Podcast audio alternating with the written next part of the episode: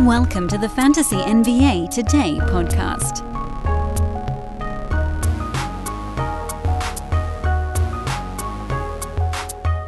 We made it. Week in review time. Friday.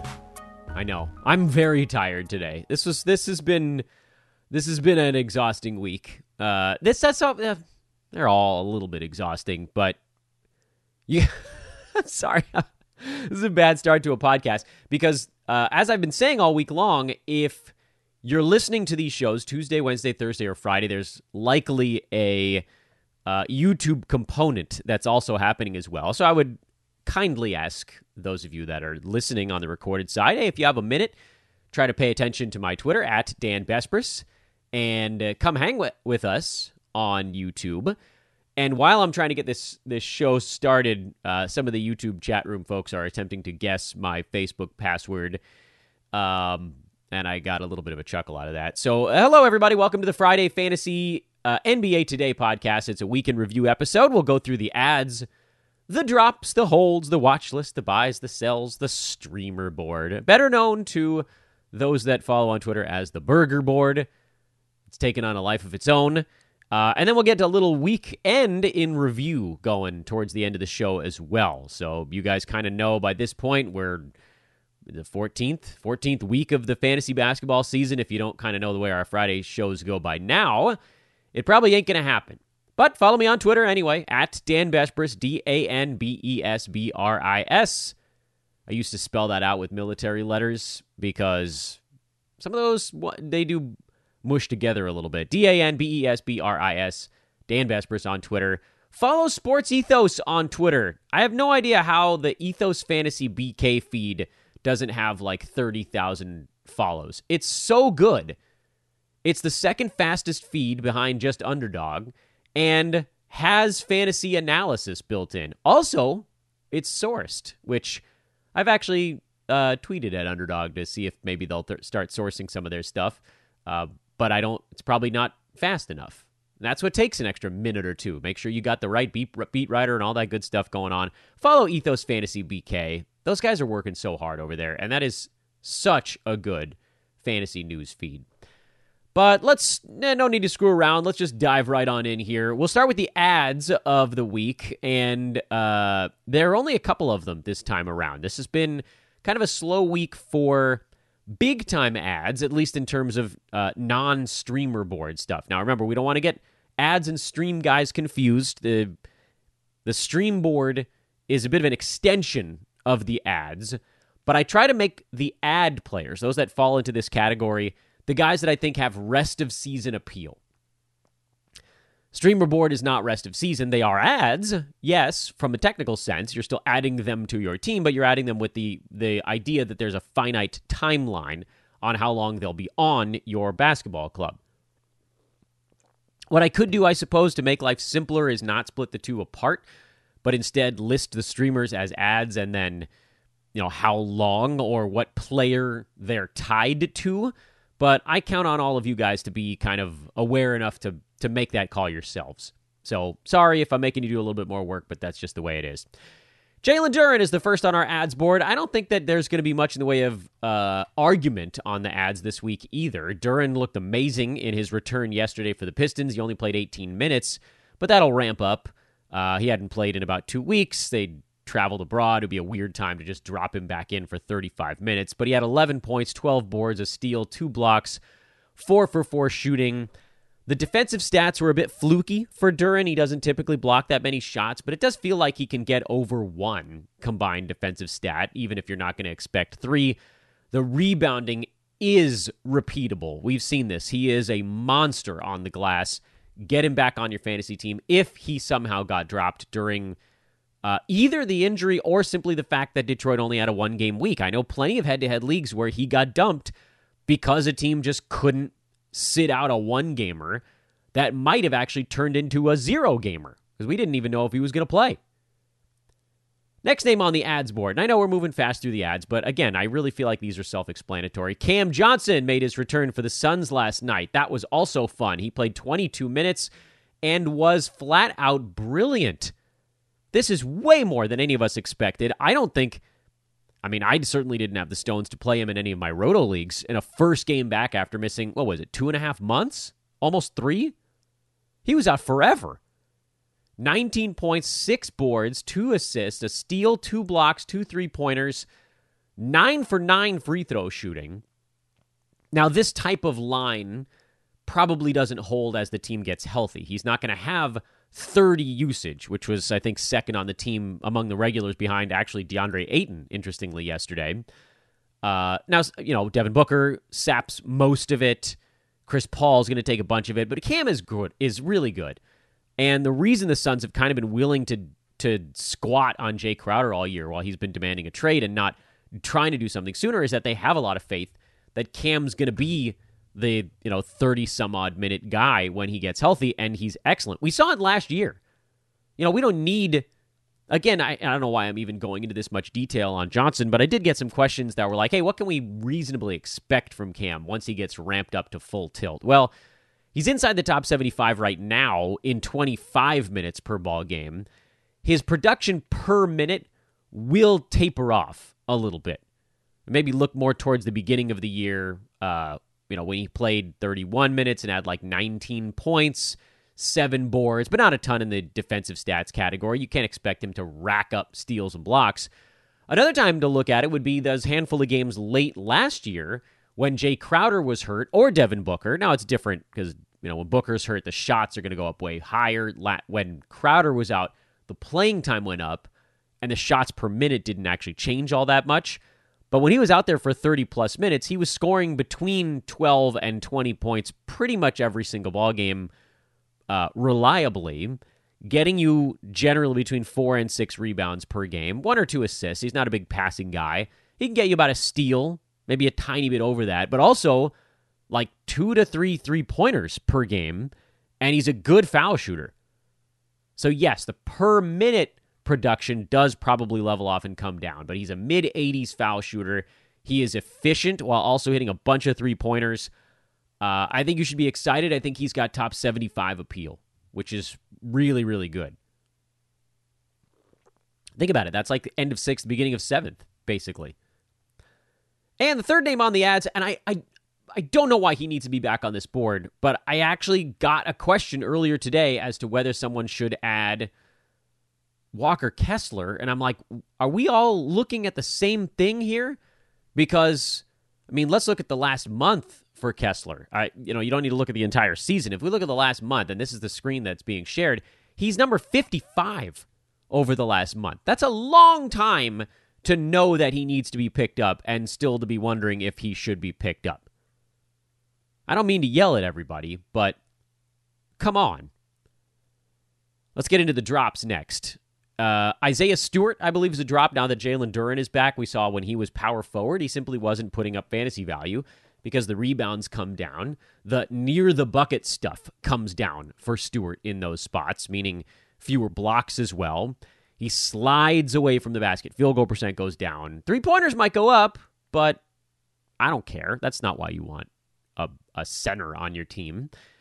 Daniel Gafford is a drop. I know sad times are these. I really it seemed like he was going to stick a bit because they were playing better when Gafford was seeing big time minutes. But there are just enough options now for the Wizards to kind of mix and match a little bit. They'll try to figure out what fits on any given night. Some nights that might still be Gafford, but a lot of nights it won't be. And we need it to be every night, or at least like three out of every four nights, and we can't make that promise right now. Jarred Vanderbilt. There's a lot of centers, by the way, on the drops list. Jarred Vanderbilt is a drop. We're seeing it with uh, Lauri Markkanen coming back. Kelly Olynyk still not even back in the picture yet, and he probably does slot in and pushes Markkanen down to small forward, and Walker Kessler sticks there. There's really only room for one between Vanderbilt and Kessler in the Jazz rotation on a regular basis. There are they are the rebounding big men that don't spread the floor, everybody else is supposed to spread wide and create a lot of room. Meaning, if if Kessler's on the way up, Vanderbilt pretty much has to be on the way down. And if he's already on the way down when Olynyk's still out, Kelly is a floor spacer. So there's room for him in a way where there just isn't for Vanderbilt. And Kessler's a better rim protector protector than Vanderbilt. So that's why he's kind of winning that battle. Thomas Bryant is a drop, which again I could have just taken him off the stream board, but I felt like it needed to be like a little bit more emphatic in what I was doing here. Uh, he's being played off the floor by opposing teams, and Lakers have the Grizzlies coming up, which is going to be rough on Thomas Bryant. That's that game screams terrible matchup.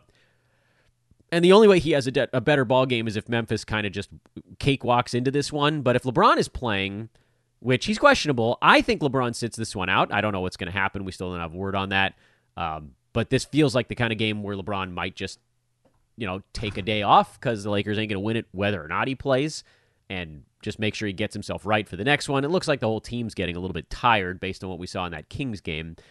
That's the only way I could see Bryant have a better game is if LeBron sits and Memphis is like, oh, so we don't really have to try tonight. And then they just sort of coast. But we're seeing the Grizzlies smash teams even when there is that risk of coasting. So I think Bryant's a drop.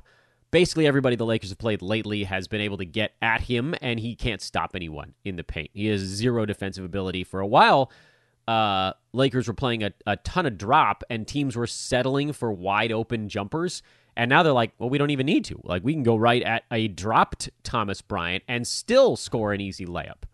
He can't stop him even when he has seven, eight feet of room to back up. And I put Dennis Schroeder on this list because people kept asking, hey, what about Dennis Schroeder? And on this podcast, this very podcast, I have said many times, his fantasy game doesn't really translate. He needs everybody to be out and getting like 15 to 20 shots for it to work. And you can't promise that. And also, he cooled off after a hot run, which, again, law of large numbers. So, nah, drop away. Folks, picture this nightmare scenario. You're hosting friends for the big game. It's neck and neck in the fourth quarter, and suddenly you realize you're out of drinks. Boo, say all of your friends. You start to sweat. Your friends turn on you. You're forced to go on a last second drink run and end up missing the game winning touchdown while in line. Oh no. Terrifying, isn't it? Luckily, you can avoid the drama with Drizly, the go to app for drink delivery. With Drizly, you can shop a huge selection of beer, wine, and spirits, then get them delivered right to your watch party. Compare prices across multiple stores in your area, find the best deals on game day drinks, and get back to armchair quarterbacking from, you guessed it, your armchair. Download the Drizly app or go to drizly.com. That's D R I Z L Y.com today. Must be 21 plus, not available in all locations. Holds are next on the board. The holds there was one week where I called them tough holds, and people got really upset. They were like, "This guy's not that tough to hold," and I was like, "You're missing the point." Tough hold just means that maybe there was a person that was like, "Do do I need to hold on to this guy?" These are the holds right now. Sadiq Bey is a hold. Um, I I have a feeling he does still fall off, uh, but I want to give it a little bit longer because he still looked pretty good in the last one. And the question becomes, as Jalen Duren's minutes ramp up we know Isaiah Stewart gets pushed farther from the bucket. So, just from a fantasy standpoint, yes, it hurts Stewart a lot. But on the Bey front, is it more about the minutes? Because if we take the minutes away, then the shots go down. Sadiq Bey only valuable when he's getting a whole lot of looks at the bucket. And he has been lately with some guys hurt in front of him and so on and so forth. But I would say hold on to him for now. Uh, let's see how this thing plays out. They're probably you know, he played well, so I don't know that this is something that really needs to be said after a better ball game. The holds tend to be a list of guys that I throw at you after quieter games, but I wanted to get some opinions in there on Bey while I had a moment. And Mike Conley is another dude coming off a better ball game, so probably I don't need to tell you to hold on to him, uh, but I'm going to. And I can see I've left this shared screen uh, on a highlighted Walker Kessler. Um, but yeah, like with Conley, we saw him settling into that what I'd been describing as kind of just like steering the ship. But lately, he's been a little bit more engaged. I want to see if that sticks now that Lauri Markkanen's back. I hope it does. I'm not convinced on it. Now, these middle four names are probably a little bit tougher to hold, and I'll tell you why I am for each of them. The easiest of the four is Kyle Lowry because we know the Heat get banged up. Jimmy Butler's eventually going to miss a ball game. Herro's going to miss a game. Victor Oladipo, who's on this list, is going to miss games. Lowry has a ton of built-in potential in that way, where when the team is fully healthy, he's probably more like an 70 to 100 range guy. But we saw that when a couple of guys are down, one guy's down, he moves up to 60, two guys are down, he's top 50. Like there's all that built in, and then there's still the high floor of just being a full time starting point guard. So don't drop Kyle Lowry. Guys throw through these little slumps. The old men players, uh, everybody gets so mad on the internet when they have one or two quiet weeks, and I, we got to go through this same uh, silly dance over and over again and come back to the same spot in the end. Second easiest one, I think, is Josh Hart. He's been really good most of the year. He's having a confidence issue, and frankly, the Blazers are losing, so he's got to get this thing figured out. I think soon. Um, I'm not dropping him, but from a team perspective, I think he needs to get this thing figured out. So hold on to Hart.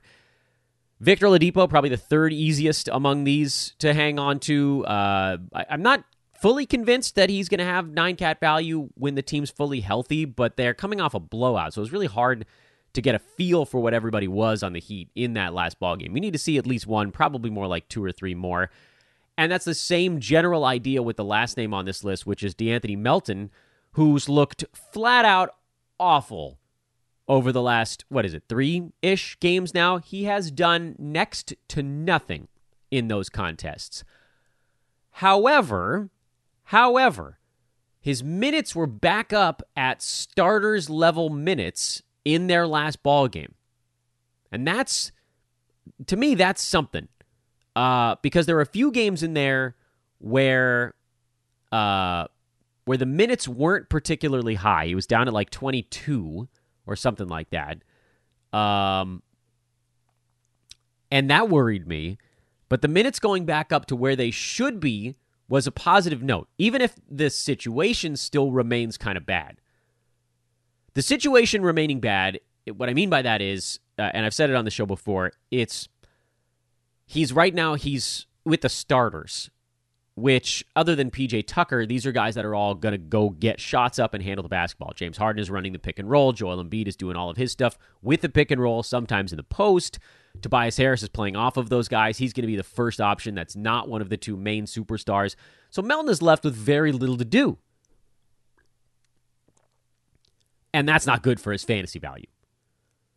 But we've seen it before. It tends to take him a week or two to kind of figure out what is he supposed to do in his new surrounding. And every time something happens with that team, it's Melton that has to be the guy who adjusts. He's the adjuster. He was coming off the bench when the team was healthy at the beginning of the year. He figured it out, started to kind of take control a little bit of that bench unit. Moved into the starting unit when James Harden or when Embiid went down first started to drop back towards the bench. James Harden went down for a while. Then a bunch of guys were out, and he was just going nuts because Tyrese Maxey was out forever. So they just kept changing what they needed Melton to be doing play off of Harden, play off of Embiid, play off of no one, drive the ship. Now it's play off of everybody. Okay, uh, I'm going to not really assert myself for a little bit, and then I'll settle in. But he still has that base of big defensive stats. He gets a ton of steals, a ton of steals. He does get some blocks from a guard spot. He tends to actually rebound and assist all right, although, again, in the starters unit, you have to assume that is going to come down a little bit. What I want to see is, as he gets comfortable, we're talking about De'Anthony Melton right now, as he gets comfortable with this starters bunch, does he then start to do a little bit more? And I'm inclined to think the answer is probably yes. So let's give him a little bit longer it's not an infinite leash. If he's terrible for another two or three ball games, we probably end up moving on. But I, to me, it's got to be a little bit longer than this. Let's move on to the watch list. Saben Lee's on the watch list. I don't if uh, I think Chris Paul will probably be back not too far. He was ruled out the morning of the ball game of their contest on Thursday. By the next one, he probably gets a little closer, maybe to game time before being ruled out, something like that. I would expect Chris Paul back within the next week. And Lee had a good game coming off the bench, so I don't know how much we can trust him anyway. Dwight Powell and Dorian Finney Smith are on the watch list, mostly because we don't know what's going to happen here. Uh, kind of buried the lead on that piece of news, and frankly, I kind of forgot that it had happened until we got on air. Uh, but Christian Wood was hurt, or the diagnosis came out yesterday. Uh, he has a fracture in his non shooting hand. He's going to be reevaluated in a week. We saw something similar with Domantas Sabonis. He basically just took a day off and then played through it. Sabonis is different. Every fracture is a little bit different. Um, Wood's going to take a week off and then kind of see how it goes, which obviously terrible news for Christian Wood. But does it elevate anyone else on the Mavericks? Is the big question. I love any center playing big minutes with Luka Doncic because they're going to have opportunity. If that turns out to be Dwight Powell playing 28 plus minutes per ball game while Wood is out, then he becomes a must stream kind of guy. If they mix and match, uh, do we see some JaVale McGee? Maxi Kleber's still out. Do you even see maybe a super small ball Finney Smith at the five? If it's a lot of mixing and matching, it becomes hard to grab any of those dudes. But Dorian Finney Smith would probably have the best path to value if some of his minutes now slide up to the center spot. More blocks, more rebounds, things that you know he doesn't get a ton of anyway, but if you start to click those up a little bit, he becomes pretty interesting. I actually added Immanuel Quickley in a couple of spots. He's the next name on my watch list, but I actually did kind of pre-add him in a few places, and I think I'm I think I differ from a lot of what I was seeing on social media when Mitchell Robinson was diagnosed with thumb stuff. And we talked about it, I think, on yesterday's show, that I think the Knicks are going to go small a little bit more. Meaning, previously, it was Mitchell Robinson for starters level minutes at the center spot, a smattering of center minutes for Isaiah Hartenstein, a smattering of minutes at times for Jericho Sims, and then Julius Randle filled in the rest whatever that was, a couple of minutes here and there, but not very much. I don't think Mitchell Robinson's minutes are just going to get clupped in the middle and handed off to Hartenstein and Sims. Frankly, those guys haven't deserved uh, to split 30 extra minutes per ball game. What I believe is going to happen is that those guys maybe split like 20 of them, and you see an extra, I don't know, anywhere from 5 to 10 center minutes from Julius Randle, which means the best player from the bench that's not a center probably sees extra time, and that's been Immanuel Quickley all season long. So perhaps he goes from 24, 25 minutes a game up to closer to 30 during this stretch, in which case he becomes a streamable player. It's pretty weird to, to hear a center go down and like the smallest dude on the team is the guy that wins out, but I actually think there's a decent chance that that's what happens would I advise all of you to pre add Immanuel Quickley? I don't know if you have to. He was in the process of being dropped in a lot of leagues because the Knicks were getting healthy. So he might still be on some teams just kind of lingering from the RJ Barrett and Jalen Brunson injuries. Uh, but you might, like, you know, the Knicks have a game here coming up. Uh, when do they play? They're at 4.30 Pacific time tonight. They're in Atlanta at 4.30 you might know by halftime. If Quickley plays 15 first half minutes, you might just grab him then. And then KJ Martin is on this list because Jabari Smith Jr. got hurt and Kevin Porter Jr. is still out. And, you know, how many juniors can you jam into one roster? Uh, KJ just would continue to see more and more and more every time somebody goes down. His game isn't super roto friendly. Uh,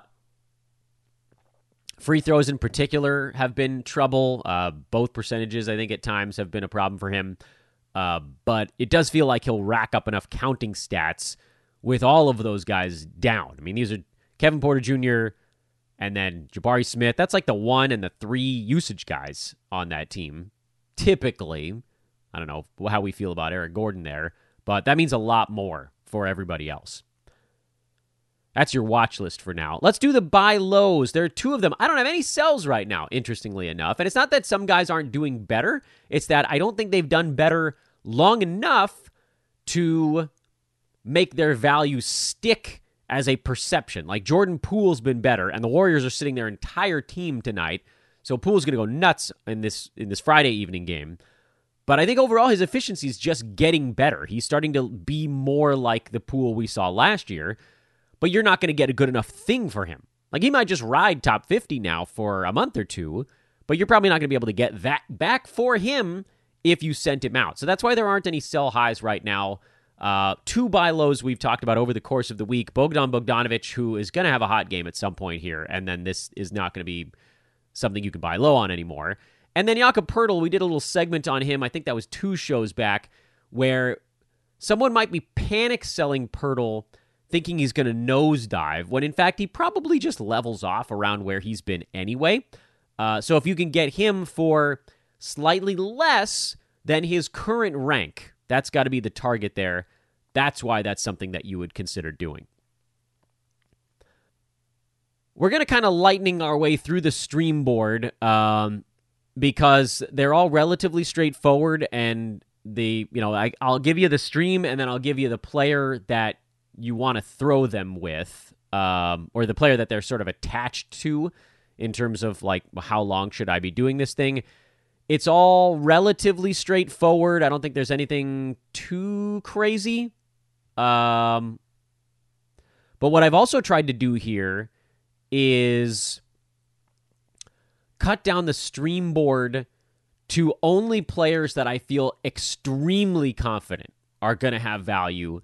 And if I don't, then I've notated them, and I'll do so here on the podcast. Slow mo, easy one. He's been crushing lately. We got so many slow mos on all these teams, and I'm hoping you guys do as well. That's tied to Karl-Anthony Towns. Naz Reid has been excellent lately. Could have even been better if not for some foul trouble. Um, that's tied to Rudy Gobert. Andrew Nembhard and TJ McConnell tied to Tyrese Halliburton. They've each been uh, ranging from fine to very good on a given night. Nembhard looked much better in their last one, so he's coming around. McConnell's been dominant. Uh, Trey Murphy, who is getting his confidence back a little bit. That one's tied to all sorts of stuff. Everybody's hurt on the Pelicans. Dennis Smith Jr. tied to LaMelo Ball. Richaun Holmes tied to Domantas Sabonis, who might very well be back, so that one could get wiped off the board here before the ball game. Grayson Allen, which is another one that could get wiped off because we were hearing that Giannis and Khris Middleton might be back for the Bucks tomorrow. That's a Saturday game. Two names on the streamer board that are kind of uh, teetering for me. Caris LeVert, he had a really good game with Donovan Mitchell out, but he's been kind of hit or miss even when a superstar's been down. Uh, and also, we saw uh, the word is that Donovan Mitchell actually went through a bunch of the Cavs practice, so he might even be back for their next ball game. And then Naji Marshall, who uh, does a really good job with points, boards, and assists, but has struggled in the other six fantasy categories. So he does profile a bit more as some sort of, you want to put the range between specialist and points league type of guy. But I put him on the board because he does get a lot of those popcorny stats, and um, there there's a place for that on a lot of teams as as well. Uh, okay, that's the stream board. I went through it fast. We're also going to do a weekend preview, and I'm going to do this relatively fast as well because uh, we're going to look at all 30 teams in the weekend preview, and then we kind of loop back around on Monday and go through it and see what happened. So uh, we'll just start with tonight. We'll go through the games as they're coming. And we had a couple of folks actually say that this was their favorite part of some of these shows is kind of getting ready for the evening. How do they how do we prepare ourselves on the fantasy side for what's coming up? And then kind of what do we do with certain pieces of information if we then get it? New Orleans, Brandon Ingram already ruled out. Ba ba ba ba ba ba. He'll show up at some point, maybe. We don't know. Maybe he won't. Perhaps Brandon Ingram has uh, fallen into a wormhole Someone's finally catching up on his episodes of Manifest. uh, Trey Murphy to me is a star. We just talked about Naji Marshall as well. I don't think that I'd go much farther than that, although Jose Alvarado is streamable if you need steals and like four assists. Orlando, we've kind of gotten a reset on the Magic here lately, and it's effectively kind of the, the core dudes at this point, and I wouldn't go beyond that with them. Jonathan Isaac actually got reassigned to the Magic, but he's not set to play in this ball game. Uh, conditioning is kind of coming around these days. Uh, that'll be a really interesting thing to follow when it shows up. I don't know the, what we're going to do with it necessarily, but you know, again, Roto Games Cap. This is this is your opportunity to pick him up and sit on him, and basically look to see what you get from Isaac. Like three weeks from now. Golden State, everybody's resting in this one, so have at it, man. The one, the player I would trust the most would be Donte DiVincenzo behind Jordan Poole, who's already on rosters. If you want to go for kind of that one game burst, Donte would be a good one. Cleveland, Donovan Mitchell is questionable. We haven't had a final ruling on him yet. Hopefully he goes, but they should be somewhat cautious with it. We shall see. Um, if he doesn't play, as we just talked about, the uh,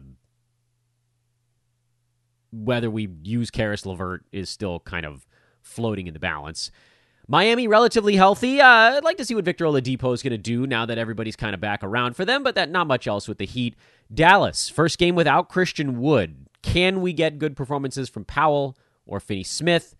Be ready to act on Dallas. There, this is an interesting spot. Um, again, the Wood stuff, the Christian Wood stuff, he's reevaluated in one week. Reevaluated, so it could be longer. From a schedule standpoint, they play every other day, starting today and going through the next five ball games, I think. So their schedule is fine, if unspectacular. Uh, but that does mean that they do still have two games the rest of this week, which matches the most that anybody has, can have, over a three day stretch. So there may be something there if you want to get out in front of it. The Knicks, I'm watching Immanuel Quickley more than I'm watching even the backup centers on that team. Atlanta, Clint Capela seems to have regained that starting spot. Bogdan Bogdanovic, we've talked about as a possible buy low. Clippers are in San Antonio. It sounds like the Stars will be back for LA in what should be a cakewalk, although we'll see how it goes. Um, the minutes for Paul George is kind of the only thing I'm concerned with. And then I guess we can keep tabs on Terance Mann as more of a head to head type of play when the schedule allows. For the Spurs, uh, there really isn't much right now. You're just sort of sitting and watching to see if anybody's going to get moved. Someone will. But when? But when? We're under three weeks from the trade deadline. Brooklyn on the back to back. They gotta they gotta get a win. I would have thought they might have rested some folks, but it's an altitude back to back. However, they're not coming from a late Pacific time game. They're coming from uh, where the hell was Bro- No, they were. Uh, where is is Phoenix on Pacific time right now? I lose track of this stuff. Um, that's a good question. Phoenix fluctuates. It's one of the states that that doesn't go in between. I believe they are on Pacific time right now, but I'm not 100% sure. So this would actually be a really tough game. The travel is shorter than if you're coming from like the farthest reaches of Pacific time, like Portland would be rough. Uh, but Brooklyn's going to have to play because they can't just afford to lose every single ball game when Kevin Durant comes down. Um, what does that mean for fill-ins? Well, I've kind of moved on from Royce O'Neale. It it just doesn't seem like any of these guys is going to be able to stick necessarily. Um, Utah. Let's get another look at Mike Conley here. He's like the. I know it's weird that he's the guy I'm watching, but I want to see him do more. And they're better. The Jazz are better when he does do more. I am less concerned with all these other fringy guys because I think they've pretty much all fallen off. Indiana, same stuff as usual. Uh, the Halliburton fill ins, that's about it. Denver, Nikola Jokic just got ruled questionable. Last time they gave him a day off, there was no real winner because the whole team just kind of gets worse when he's not playing. Oklahoma City, uh, no changes there. Almost nothing, actually, that I'm paying attention to. Kenrich Williams is sort of this like if you catch him on a back to back, maybe that's worthwhile. Sacramento, Domantas Sabonis, Richaun Holmes. That's the only thing to watch there, other than you know Sabonis doesn't play. We also saw Keegan Murray got a bounce because of the rebounding stuff, so that also does come into the mix. Um, but then beyond that, it's all the sort of other guys that are on rosters. They just do a little bit more. Memphis is in LA. This game should be a throttling, and I do still think maybe LeBron sits it out which means if you want to get out in front of it, perhaps Dennis Schroeder is something to just float out there. But you can always wait on the injury news. Maybe LeBron plays. Maybe he thinks that they have a shot in this game. I just I just don't. Memphis is the hottest team in the NBA, and they're not just sneaking by clubs. They are brutalizing teams. Anyway, let's go to Saturday. Boston, nothing. Now that they're healthy, it's the starting five. In all of your faces. Yeah, there, I said it. In all of your faces, those of you who keep giving me crap on Al Horford. He's number 65 in 9 cat. What's your problem, everybody? Sick of it. Toronto, starters. Orlando, we talked about Washington. Eh, the Daniel Gafford thing is is indeed a little bit upsetting. Uh, keep an eye on Delon Wright. He's been looking better. I'd love to see his minutes trend up from where they generally have been. He had that one game where he played more, but it's hard for me to see it sticking. They just have kind of too many guards when they're healthy.